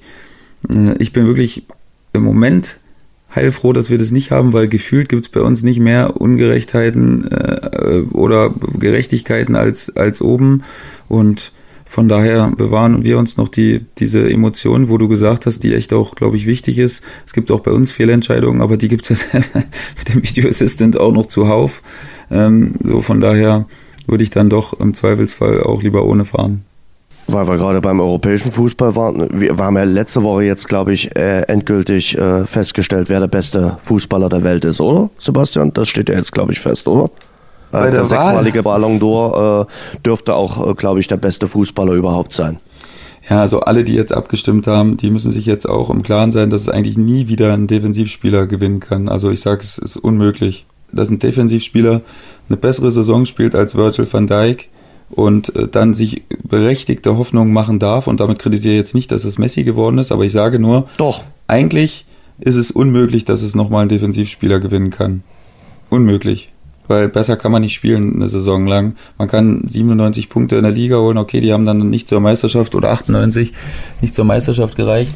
Man hat die Champions League gewonnen, man wurde nachweislich da nicht ausgespielt äh, ein ganzes Jahr und ähm, hat entscheidende Tore geschossen und wenn man es dann nicht gewinnt, wobei die anderen beiden natürlich wieder ihre Quoten erfüllt haben und ihre Tore gemacht haben, das ist klar, aber dazu jetzt keine großartigen Titel gewonnen haben, dann sage ich zumindest, alle, die abgestimmt haben, haben sich festgelegt, es wird nie wieder ein Abwehrspieler. Und dass jetzt ja, zwischen Ronaldo und Messi ähm, Messi gewonnen hat, das ja, damit kann ich glaube ich leben. Obwohl ich auch gesagt ja. hätte, dasselbe wie Messi, dass ich Manet noch weiter vorn gesehen hätte, weil der hat auch wirklich eine unfassbare Saison gespielt. Und ich glaube, der hat es jetzt mittlerweile auch verdient, in den Dunstkreis äh, der Leute damit reinzukommen, äh, auch wie er dieses Jahr spielt. Ähm, da äh, ne, ein berechtigter Anwärter zu sein, zumindest. Hm. Jürgen Klopp hat gesagt, Messi ist der Beste. Er hätte das schon 500.000 Mal gesagt, er sagt es gerne nochmal. Und äh, Barcelonas Trainer Valverde hat gesagt, ich bin mir bewusst, was es heißt, Messi zu trainieren. Irgendwann wird es äh, heißen, wir haben in der Messi-Ära äh, ihn bewundern äh, dürfen. Das stimmt. Und das ist auch so. Also, äh, und bei Cristiano Ronaldo muss man ja momentan wirklich sagen, der hängt ein bisschen durch äh, mit der Form. Dann noch einen mitbekommen äh, von Slatan Ibrahimovic, der gesagt hat, es gibt nur einen Ronaldo und er ist Brasilianer. Hm, und das von Ibrahimovic, hm, das wird gesessen haben, der Stich. Hast du den Boxkampf am äh, Samstag geschaut? Ja, in ja, Weihnachtsfeier. Ach stimmt, ja, Weihnachtsfeier. Ich kann dir sagen, du hast nichts verpasst. Also ich hätte auch bei einer äh, Farbe äh, an der Wand beim Trocknen zuschauen können. Also so ein langweiliger Boxkampf, ganz ehrlich. Der ist so angepowert worden wie sonst was, der Kampf zwischen Andy Ruiz und Anthony Joshua. Und ich sag's dir ganz ehrlich, äh, ich hatte den ersten Kampf verpasst, da war ich im Urlaub, hab mir den ersten Kampf jetzt in der letzten Woche nochmal angeschaut und war so heiß und hatte mich echt gefreut auf diesen Rückkampf, auf diesen zweiten Kampf und war dann megamäßig enttäuscht. Also äh, Andy Ruiz hat ja dann auch selbst zugegeben, ähm, dass er nicht gut trainiert hatte, dass er das süße Leben genossen hat und äh, Anthony Joshua, muss man sagen, AJ, äh, hat kühl geboxt, hat aber aus meiner Sicht so geboxt, wie früher Klitschko geboxt hat. Also hat das ganz nüchtern und sachlich gemacht. Aber das war nicht dieses emotionale Boxen, wo, wo, man, wo dann auch ein K.O. in der Luft liegt. Der lag die ganzen zwölf Runden nicht in der Luft. Also wirklich für mich war das eine einzige Enttäuschung, dieser Kampf. Ja, dann hast du vielleicht einfach auch zu viel erwartet, weil ich glaube, ähm, ja. aus der Reihenposition von äh, AJ war es, glaube ich, erstmal wichtig, das Ding zu verdauen. Ich glaube nicht, dass er sich auf einen offenen Schlagabtausch mit dem einlassen wollte, weil da hat er ja gemerkt, äh, dass er da vielleicht einen kürzeren am Ende zieht und was hätte ihm das jetzt gebracht, wenn es da wieder so eine Schlacht gegeben hätte und am Ende hätte er eine vors Kinn gekriegt und da hätte er wieder da gelegen. Und somit, er hat sich ja auch mit Klitschko getroffen. Ich weiß nicht, ob du das gelesen hast. Ähm, er hat sich mit ihm getroffen, hat mit ihm darüber gesprochen, weil er eine ähnliche Phase in den früheren äh, Jahren seiner Karriere durchgemacht hat. Und ähm, du hast gerade eben gesagt, er hat dann wie Klitschko geboxt. Naja, ich meine, er hat seine Vorteile einfach ins Spiel gebracht und ähm, hat das kühl und äh, ja unspektakulär durchgebracht und jetzt hat er erstmal seine Titel wieder und äh, klar, ich weiß nicht, ob man immer nur mit Emotionalität äh, langjähriger äh, Titelträger bleibt, Jens. Das, äh, dafür habe ich auch zu wenig Ahnung vom Boxsport, aber äh, ich kann mir vorstellen, dass wenn man mit zu viel Emotion in so einen Kampf geht, dass das eher hinderlich ist als förderlich und von daher oh. kann ich zumindest nachvollziehen, warum er diese Strategie gewählt hat. Auch wenn das natürlich ja, für uns als Fall. Zuschauer nicht so schön ist. Jetzt wieder vier Ringe, vier WM-Titel, aber ganz ehrlich, der Kampf war nicht gut. Also äh, hat mich jetzt nicht äh, vom Sessel rausgehoben. Äh, da waren die gestrigen Football-Spiele schon wesentlich äh, besser. Oh, ich habe noch kein Ergebnis, Jens, sag mir mal. Was ging okay, ab? Äh, äh, das ging richtig gut ab. Deine San Francisco 49ers, von denen du ja vorgibst, Fan zu sein, ja. haben wirklich dann in der Schlussphase gegen New Orleans in New Orleans gewonnen. Also ganz, ganz heißer Kandidat in der äh, NFC, die San Francisco 49ers. Wirklich ein richtig starkes Spiel abgeliefert. Vor allen Dingen sehr, sehr punktereich gewesen. Also das war richtig geil. Dann äh, der Clash zwischen New England und Kansas. Das hat Kansas gewonnen mit Mahomes, mit ihrem Quarterback. Äh, haben sie äh, bei den äh, Patriots äh, gewonnen und man gewinnt nicht allzu häufig in Boston. Also es kommt nicht so oft vor. Also das war auf jeden Fall auch ein dickes Ausrufezeichen. Auch Baltimore hat gewonnen in äh, Buffalo. Meines dieses haben auch gewonnen. Ähm, und äh, das war recht interessant. Ich bin dann bei den späteren Spielen aufgrund meiner Erkältung zwar etwas eingeschlafen, aber das war schon äh, sehr, sehr interessant. Und in der NFL geht es ja jetzt in Richtung Zielgeraden. Jetzt werden die Playoff-Plätze vergeben und da versprechen die nächsten Wochen auf jeden Fall Spannung pur. Und Spannung pur versprechen auch äh, ab Freitag dann die nächsten Tage bis zum Jahreswechsel äh, in Sachen Darts. Sebastian Schuppern wird jetzt die Äußerung bringen. Ja, ich stelle mir nicht den Wecker, aber hin und wieder schaue ich mal rein. Richtig? Mhm. Also vor allen Dingen dann zwischen den Jahren, äh, da werde ich öfter mal reinschalten, glaube ich. Darts WM in äh, London, das äh, Spektakel schlechthin. Und wir hatten es euch versprochen, mit dem Reporter von The Zone, Elmar Paulke, haben wir gesprochen zum Thema Darts. Unser Interview. Ich freue mich sehr, die Stimme des Darts, äh, Elmar Pauke, die Stimme von der Sohn ist am Telefon. Elmar, guten Tag. Grüße dich, Jens.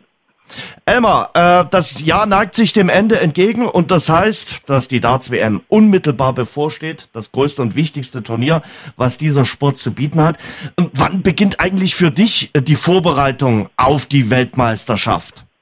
Oh, die Vorbereitung hat irgendwie schon längst begonnen, weil wir mit der Zone dann auch im Vorfeld immer noch äh, Interviews führen und wir haben so eine kleine Serie gestartet, die da heißt Elmers 501. Ich bin in andere Sportarten eingetaucht. Ich habe mit, mit Julia Görges, der, der Tennisspielerin, habe ich mir eine Aufschlagbattle äh, gegeben. Ich war mit Max Kepler verabredet beim Baseball. Der, der hat ja so einen, so einen Mega-Vertrag bekommen da in der MLB in Amerika. Und äh, ich habe Fußball gespielt unter anderem auch und mit Mensur und Spieler von Rapid Wien. Also bin so ein bisschen äh, quer rumgedüst sozusagen, um äh, Punkte einzusammeln, die ich dann gegen Michael van Garen einsetzen konnte. Das hat Spaß gemacht, aber auch viele Interviews geführt. Ich habe zuletzt noch Phil Taylor getroffen, mit ihm auch über den Abschied von, von Barnefeld gesprochen. Alles irgendwie Infos, die ich, die ich sammle und äh, die ich dann auch nochmal irgendwie so den letzten Tagen natürlich auch so ein bisschen für mich zusammenschreibe, damit ich bereit bin für die vielen, vielen Stunden, die da anstehen. Das werden äh, garantiert sehr, sehr viele Stunden äh, sein. Du hast Phil Taylor gerade schon erwähnt. Ähm, der Abschied des größten aller Zeiten. Was glaubst du, wie sehr wird äh, Phil Taylor der Weltmeisterschaft fehlen? Du, klar, Taylor irgendwie, man merkt ja auch an den Gesängen der Fans, und das wird es in diesem Jahr auch im Alexandra Palace äh, geben. Das gab es auch immer wieder noch in Deutschland, auch auf der European Tour. Es gibt das äh, Taylor Wonderland und äh, irgendwie vermisst man ihn. Auf der anderen Seite geht der Zirkus auch weiter und äh, haben sich, glaube ich, jetzt auch wirklich äh, neue Spieler nach vorne gebracht. Die letzte Weltmeisterschaft hat eigentlich einen Trend eingeleitet, das kann man tatsächlich so sagen. Wir waren bei der letzten WM sehr überrascht über viele neue Gesichter, die weit vorgestoßen sind. Das Jahr 2019 war so ein Jahr, wo wir so viele unterschiedliche Siege hatten wie noch nie. Sei es auf der European Tour, sei es auf den Turnieren insgesamt der PDC. Eigentlich eine ganz schöne Entwicklung, äh, weil auch viele junge und, und ehrgeizige Typen davor gekommen sind. Wie so Nathan Aspinall, der jetzt zwölf der Welt ist, der UK Open Champion geworden ist in diesem Jahr. Oder halt auch so ein Robin Price, der, der auch seine Entwicklung fortgesetzt hat und der jetzt einer, einer der Top-Kandidaten nach Van Garen ist auf dem WM-Titel. Mhm. Gespielt wird im traditionellen, im ruhmreichen Alley Palle äh, im äh, Londoner Norden. Dort passen so rund 3000 Darts-Fan rein. Äh, nimm uns ja. mal mit rein äh, in den äh, Alley Pally. Was macht ihn so besonders? Es ist irgendwie verrückt und ich weiß, das wird es auch in diesem Jahr wieder, äh, ich werde es wieder so erleben wie in den letzten Jahren. Du denkst ja eigentlich vorher, okay, komm, Eddie Pally, jetzt kennst du ihn auch und äh, man, man weiß irgendwie, was kommt. Und dann geht's los, die erste Session, und dann ist, dann ist es wieder besonders. Und äh, der hat schon diese ja, äh, besondere Atmosphäre. Ich glaube zum einen, weil viele im Urlaub sind und die wissen jetzt, jetzt können wir es krachen lassen, wir machen eine große Party im Paddy. Äh, die WM ist auch wirklich das Partyturnier, muss man wirklich sagen, mit, mit vielen großen Fangruppen, die im identischen Kostüm da angereist kommen. Aber du spürst halt auch, dass es einfach das Wichtigste ist. Das ist anfangs in der Einleitung angesprochen. Es ist das Turnier mit dem höchsten Preisgeld. Es ist das Turnier, das wirklich Leben verändert. Das hat es im letzten Jahr auch getan. Auch Nathan Espinel mit seinem WM-Halbfinale. Der, der sagt später, das Ding hat mein komplettes Leben verändert. Und ich bin seitdem äh, vorne mit dabei und habe die Chance, mich noch weiter nach vorne zu spielen. Ähm, das alles spielt mit. Also die Fans spüren das, die, die Spieler spüren, dass es wichtig ist, logischerweise. Wir, die Beobachter spüren das so. Und äh, das, das hat einen Zauber. Es hat tatsächlich einen Zauber, der einem in jedem Jahr irgendwie auch wieder neu mitnimmt. Und das ist wunderbar. 96 Spieler sind mit dabei, kämpfen um ein Preisgeld insgesamt 2,5 Millionen Pfund. Erklär doch ja. mal den Leuten, die jetzt noch nie ein Dartspiel gesehen haben, was macht diesen Sport deiner Meinung nach so besonders, so einzigartig? Ja, Darts, ich glaube, es ist, das hat so viele Aspekte und es hat so viele Kontraste. Es ist zum einen unglaublich einfach und auch leicht nachzuvollziehen, auch für denjenigen, der sich im Darts gar nicht auskennt, weil du schnell verstehst, worum es geht, nämlich fünf oder eins Punkte auf Null zu bringen. Es hat äh, für den, der sich damit mehr beschäftigt, eine, es ist hochinteressant, was den mentalen Bereich angeht. Darts ist ein Mentalsport. Und dann hast du diesen Kontrast, dass du auf der einen Seite im Mentalsport drin bist, auf der anderen Seite aber eine Ballermann-Atmosphäre hast. Also laute Fans, was es in keinem anderen Mentalsport gibt. Das wäre im Tennis undenkbar, es ist im Golf undenkbar, es ist im Schießen undenkbar und in anderen Sportarten ebenfalls. Äh, im, Im Darts will man das und ist es eine Herausforderung der Spieler, auch damit umzugehen. Darts ist unglaublich schnell, Darts ist sehr puristisch, Darts hat, hat dieses, äh, äh dieses Skurrile irgendwie, dass, dass die Topstars vielleicht nicht unbedingt äh, die Helden unserer Gesellschaft sind, die wir äh, zurzeit irgendwie äh, nach vorne bringen. Aber sie, sie, sie sehen anders aus und sind trotzdem die absoluten Topstars dieser, dieser Darts-Gemeinde. Und ich finde auch, auch das hat irgendwie was, was Wunderbares. Darts ist, äh, ist vor allem, ich finde es vor allem schön, also dieses, dass einen die, die Stimmung mitnimmt und dass, dass man reingeht einfach und denkt, Mann, was ist denn da los? Das ist ja nur, das ist ja so der erste Anschluss vielleicht, um, um dran zu bleiben. Darts hat unheimlich viele Aspekte, die man erst später erkennt, weil es halt sich im Kopf abspielt, weil es diese paar Momente hat, wo sich Partien komplett drehen können. Das äh, ist so schnell, in, ich glaube, in keinem anderen Sport der Fall. Und das macht es äh, so spannend. Die Faszination des Dartsports äh, ist ja in den letzten Jahren auch hier in Deutschland ungemein gewachsen. Äh, was muss passieren, dass der Sport dann noch so populär wird, wie er jetzt schon in Großbritannien oder in den Niederlanden äh, wird? Äh, fehlt uns da der deutsche herausragende Spieler, den eben Großbritannien und die Niederlande haben? Ich glaube ja. Ich glaube jetzt, man ist ja schon auf einem ganz schön äh, guten Niveau angekommen. Ich meine, wir haben eine halbe Million Zuschauer bei den Turnieren, die in Deutschland äh, da stattfinden, die gar nicht im Fernsehen übertragen werden. Es fehlt jetzt wahrscheinlich der absolute Topmann. Also wir haben mit Max Hopp die 24 der Welt, wir haben jetzt auch mit Gabriel Clemens noch einen aus dem Top 50, Martin Schindler ist auch in diesem Bereich. Die drei Jungs sind gut, sie sind noch nicht äh, Top 10. Ich glaube, wir brauchen einen deutschen Weltmeister. Wir brauchen den Boris Becker-Effekt, den Michael Schumacher-Effekt, den Henry Maske-Effekt, also den Effekt, den andere Sportarten hatten mit einem deutschen Superstar. Und sollte das passieren, glaube ich, werden die Medien auch noch viel, viel mehr auf das, Thema Darts gehen und äh, werden davon berichten und werden damit auch viel, viel mehr Menschen erreichen. Aber ich finde es auch gar nicht, also man könnte ja denken, mein Gott, äh, so, wir, er fehlt uns. Ich finde es auch gar nicht so schlimm, dass das vielleicht dann noch ein bisschen dauert. Wir müssen nicht äh, 2020 den Weltmeister haben. Wir haben auch vielleicht noch ein bisschen Zeit, dass diese Entwicklung auch äh, in einem guten Tempo fortschreiten kann. Und es muss nicht sofort der Superknall kommen, um danach vielleicht auch schnell wieder nachzulassen.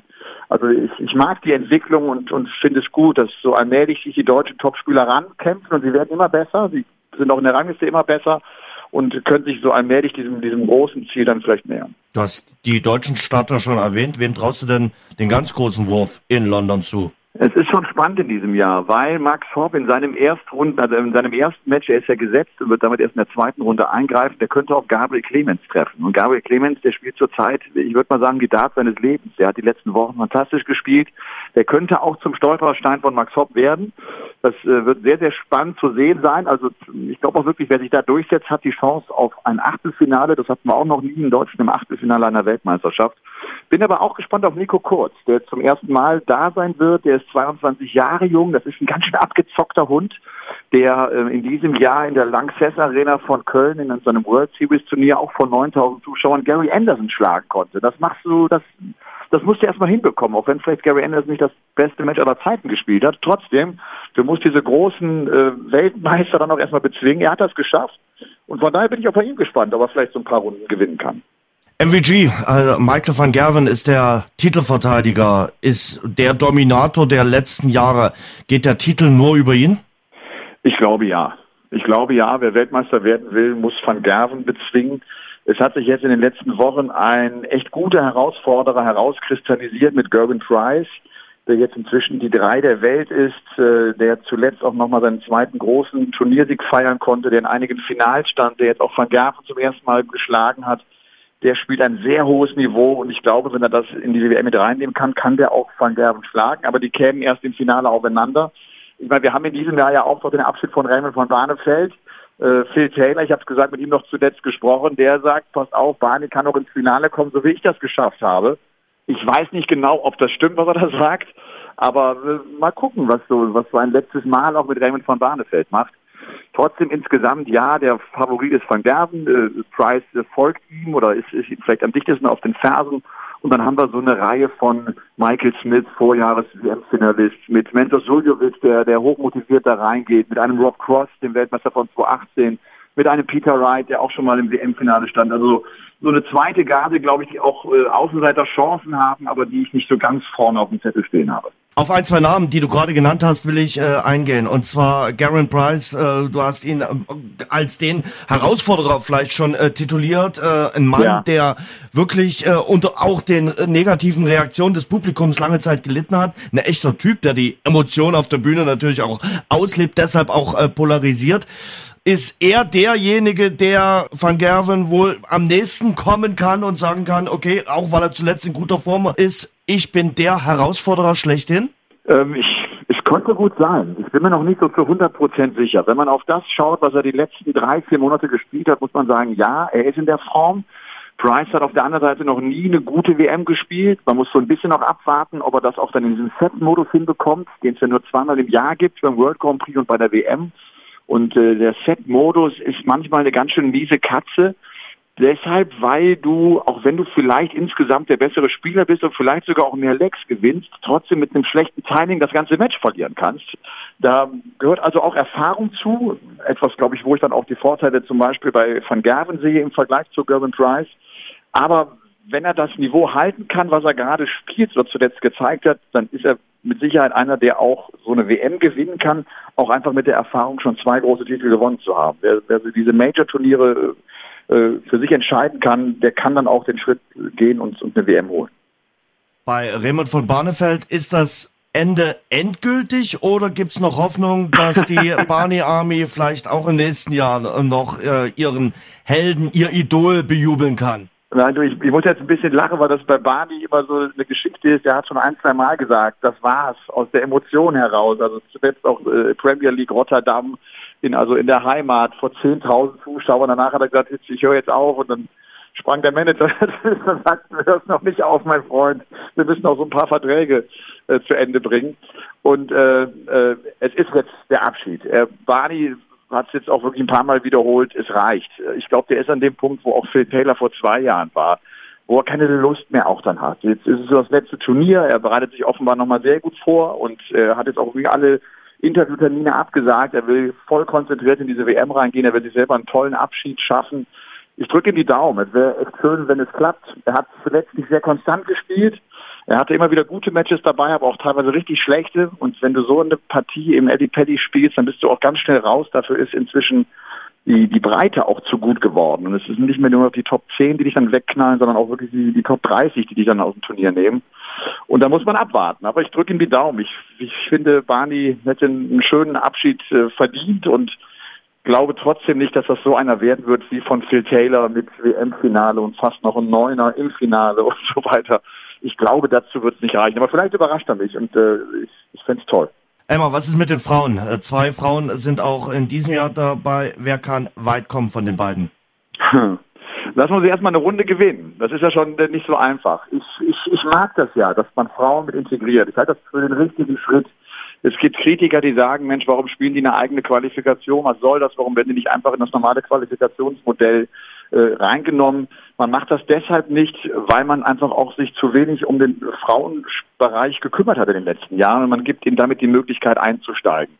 Bei der WM ist es ja so, dass auch die internationalen Plätze teilweise durch eigene Qualifikationsturniere äh, ausgespielt werden. Von daher finde ich es völlig okay zu sagen, komm, wir machen hier zwei Frauenqualifikationsturniere und die Siegerin jeweils ist dann im Alexandra Palace mit dabei.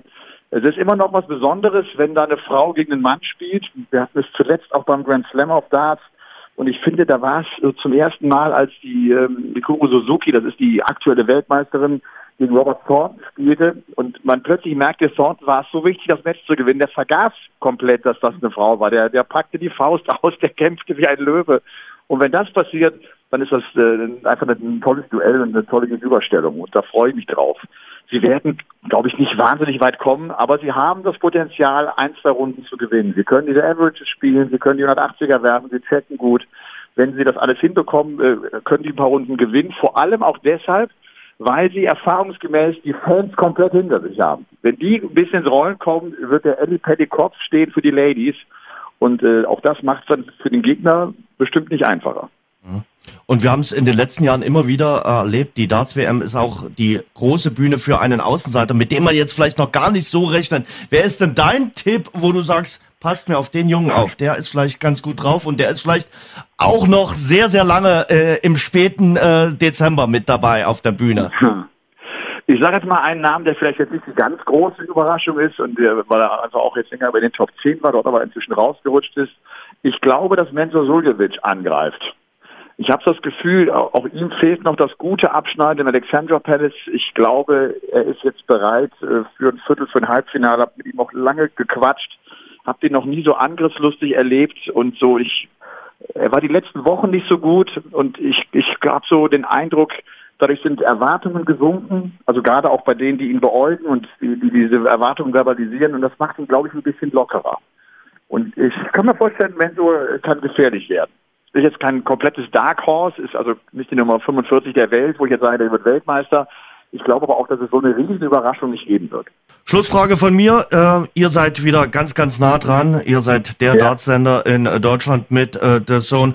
Was habt ihr euch einfallen lassen? Du hast ein bisschen was schon am Anfang anklingen lassen für diese tollen Tage für die Darts-Fans im Dezember und natürlich dann den 1. Januar mit dem Highlight. Ja, wir haben jetzt zum einen jetzt äh, in dieser Woche gibt gibt viele Interviews, die wir geführt haben im Vorfeld, einfach um auch äh, in die WM-Stimmung reinzukommen. Wir äh, sind dabei, das Expertenteam noch ein bisschen zu vergrößern. Es ist noch nicht ganz spruchreif, aber auch, auch da äh, setzen wir darauf, dass wir vielleicht auch sogar internationale Spieler bei uns im Kommentar mit haben werden, die dann also neben mir am Kommentatorenplatz sitzen und die WM mit begleiten, was wunderbar wäre. Also wieder wechselnde Co-Kommentatoren. Ja, die haben genau, das haben wir auf jeden Fall. Wir werden mit René Adams, äh, wenn wir reingehen, es, es wird Gabriel Clemens auch, wenn er denn ausschalten sollte, irgendwann äh, wird er zu uns kommen. Wir, wir reden mit Max Hopp, mit Martin Schindler, auch mit Robert Marianovic und auch, wie gesagt, noch anderen. Und äh, da freue ich mich selber übrigens auch drauf. Es macht Spaß, auch dann mit äh, unterschiedlichen Experten zu arbeiten, die alle bei der WM schon dabei waren, die alle dieses Gefühl Ellie Pelli kennen und die dann nochmal einen anderen Einblick auch äh, dem, dem Fan vermitteln können. Und äh, das macht großen Spaß. Und dann sind es, wie gesagt, äh, viele, viele Stunden. Es sind viele Tage, viele Tage auch mit Doppelsessions, also Nachmittag- und Abendsession. Das heißt also, wir hängen da irgendwie acht Stunden täglich am Mikrofon. Und äh, dennoch, wir glühen. Wir haben Bock und sind bereit. Elmar, die Schlussfrage von mir. Du hast jetzt hoffentlich schon alle Weihnachtsgeschenke am Start, weil ab Freitag hast du wenig Zeit dafür. Du hast genau recht. Ja, auch ich werde weiser und älter. Geschenke sind eingetütet, liegen zu Hause und äh, da bin ich äh, befreit jetzt von. Jawohl, da habe ich nichts mehr zu tun. das hast du mir voraus. Elmar, danke fürs Gespräch. Danke dir. Also, Darts ist auf jeden Fall ein Thema für die nächsten Wochen. Äh, ich hoffe, wir haben euch mit dem Interview so ein bisschen heiß gemacht und ihr schaltet auch mal rein, wenn es dann am Freitagabend dort in London losgeht. So, was steht in dieser Woche an bei dir, Sebastian, außer dass du früh aufstehen wirst?